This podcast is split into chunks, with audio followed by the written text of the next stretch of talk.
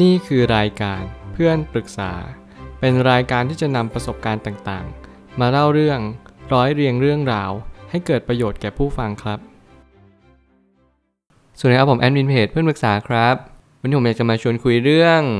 เลือกระหว่างที่จะมีบ้านมีรถ กับมีคนรักแบบไหนจะดีกว่ากัน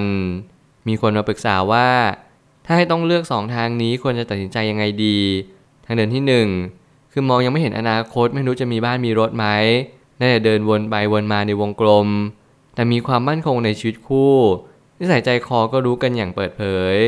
และทางเดินที่ 2 คืออนาคตเห็นแน่นอนสามารถมีบ้านมีรถได้ แต่ชีวิตคู่ไม่รู้ว่าจะมั่นคงไหม ไม่สามารถรู้ได้เลยว่า เขาจะหยุดอยู่ที่เราจริง ๆ หรือเปล่า แถมนิสัยใจคอก็ยังไม่รู้กันจริง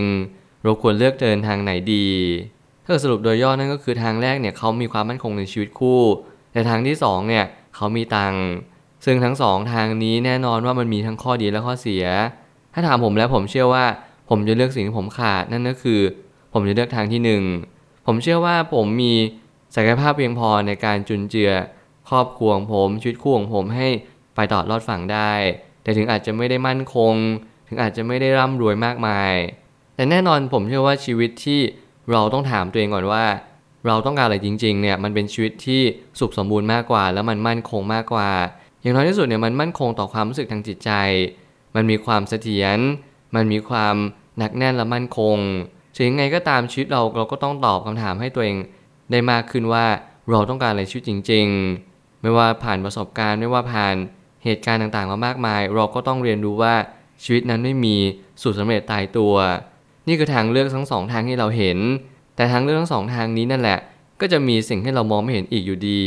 นั่นเขาเรียกว่ากฎแห่งกรรมนั่นเขาเรียกว่าโชคชะตาฟ้าลิขิตบางครั้งเนี่ยเราแค่ทำให้มันดีที่สุด เท่านั้นก็พอแล้ว ให้ธรรมชาติมาจัดสรรให้ตรงมันเองบ้างก็ดี ผมไม่ตั้งคำถามขึ้นมาว่า ถ้าให้สรุปโดยย่อคือ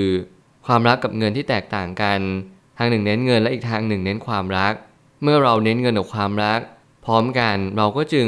ต้องตัดสินใจว่าเราจะเลือกทางไหนดีแน่นอนผมเชื่อมาตลอดว่า ทางใดทางหนึ่งไม่ใช่มีแต่ข้อดีอย่างเดียว มันยังมีข้อเสีย ผมเชื่อว่าเราต้องหาข้อเสียก่อนดีกว่า ว่าข้อเสียในทางนี้มันรับได้มากน้อยเพียงใดไอในข้อดีเนี่ยผมเชื่อว่ามันก็เป็นสิ่งที่เราสร้างขึ้นมาได้ เราปรุงแต่งขึ้นมาได้ แล้วมันไม่รู้ชัดเลยว่ามันจะเป็นอย่างนั้นตลอดไปหรือเปล่า แต่แน่นอนสิ่งที่แย่เนี่ยถ้าเกิดสมมติมันเป็นตลอดไปเราต้องย้อนกลับมาถามเองว่าเรารับได้ไหมแล้วถ้าเกิดสมมติวันหนึ่งมันหายไปแน่นอนมันก็คือความโชคดีอย่างหนึ่ง มนุษย์เรามักจะมีสายตาที่สอดส่อง แล้วก็จับจดในสิ่งที่เรียกว่าความสุขมากเกินไป จนเราลืมความเสี่ยง ความผิดพลาดต่างๆนานาที่มันเกิดขึ้นแน่นอนความผิดพลาดในชีวิตมันสามารถที่จะแก้ไขได้ด้วยตัวของเรา แต่ถ้าเกิดสมมติเราตัดสินใจเลือกคนผิด ผมคิดว่าความผิดพลาดนี้มันอาจจะไม่รับโอกาสอีกครั้งหนึ่ง ในการให้เราเลือกอีกคนคนหนึ่ง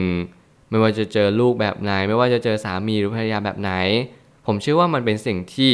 พูดยากว่าเราจะเจอคนแบบไหนจริง ๆ ถึงแม้เราจะเป็นคนที่ช่างเลือก ช่างติช่างวิจารณ์ แต่มันก็ไม่ได้หมายความว่าเราจะเลือกคนได้ดีที่สุดที่เข้ามายังชีวิตของเราแน่นอนว่าทางแต่ละทางมีทั้งข้อดีและข้อเสีย แต่คนส่วนใหญ่เลือกทางที่ตัวเองขาดกันอยู่แล้ว แน่นอนอย่างเช่นผมเป็นต้น ผมก็เลือกทางที่ผมขาด ผมเลยรู้สึกว่าจริง ๆ แล้วสิ่งที่เราเน้นที่สุดในชีวิตคืออะไร เราต้องการมีบ้านมีรถเป็นของตัวเอง เราไม่ต้องการมีหนี้มีสินผ่อนบ้านผ่อนรถทั้งวี่ทั้งวัน แน่นอนนี่ก็คือคำตอบแล้วว่าเราต้องการคนที่มีฐานะทางการเงินที่มั่นคงเพียงพอ ในการใช้ชีวิตต่อไปสักระดับหนึ่งแล้วการที่คนที่เขามีเงินอยู่แล้ว เขาอาจจะมีฐานะปานกลาง ไปจนถึงร่ำรวย เขาก็ต้องการความรักที่มั่นคง คนที่อยู่กับเขาจริง ๆ สิ่งนี้เป็นสิ่งที่เราเข้าใจกันอยู่แล้วในฐานะของชีวิต ว่าชีวิตแต่ละชีวิตนั้นไม่สามารถเลือกได้ทุกสิ่งทุกอย่างไม่ว่าจะเป็นผู้หญิงผู้ชาย ผู้หญิงบางคนก็แต่งงานกับผู้ชายที่เขารัก แต่ผู้ชายคนนั้นเขาไม่ได้ร่ำรวยหรือไม่ได้มีเงินทองมากมาย แน่นอนผู้หญิงอาจจะเป็นคนหาเลี้ยงเป็นสัดส่วนใหญ่ ซึ่งสิ่งนี้อาจจะดูขัดแย้งกับค่านิยมสังคม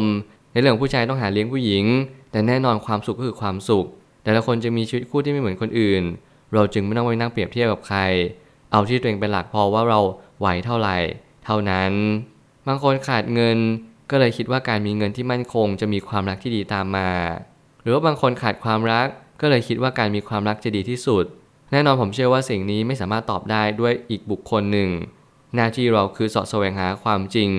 ในชีวิตของเราว่าเราต้องการอะไรที่สุดในชีวิต บางครั้งเนี่ยในชีวิตมันก็เหวี่ยงอะไรบางอย่างมาให้กับเรา ไม่เป็นความสงสัย ไม่ว่าจะเป็นการตั้งคำถาม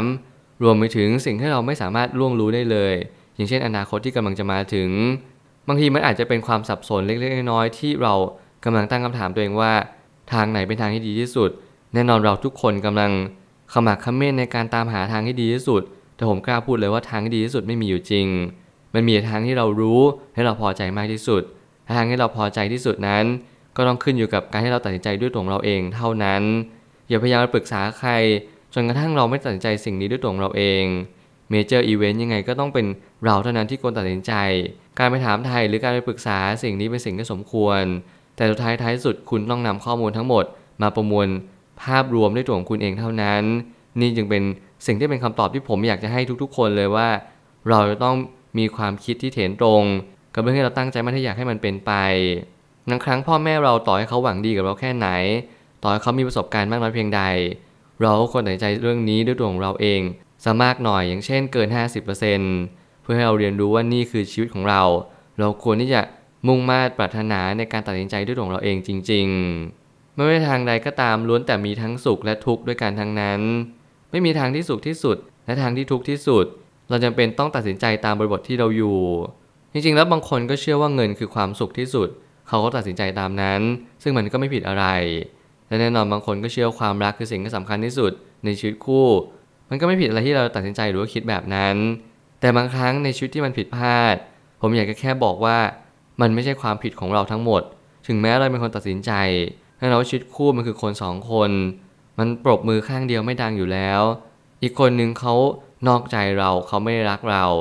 วันหนึ่งเขาเปลี่ยนแปลงไป นั่นก็ไม่ใช่ฐานะที่เราจะไปทำอะไรได้เลยหน้าที่ของเราคือทำให้ดีที่สุด ถ้าเรามีลูกโฟกัสที่ลูก ถ้าเรามีงานโฟกัสที่งาน อย่างน้อยที่สุดเราแบ่งพาร์ทในชีวิตออกจากกันเพื่อให้เราพยายามใส่ใจซึ่งกันและกัน เพราะบางทีมันอาจจะไม่สามารถที่จะตอบโจทย์ในชีวิตได้ทั้งหมดในเรื่องเรื่องเดียว เพราะชีวิตมันมีทั้งหลายแง่มุมทั้งสุขภาพ ทั้งเวลา เงินทอง การงาน ความรัก รวมไปถึงสิ่งต่างๆ มากมายที่เป็นส่วนประกอบ ที่เกื้อกูล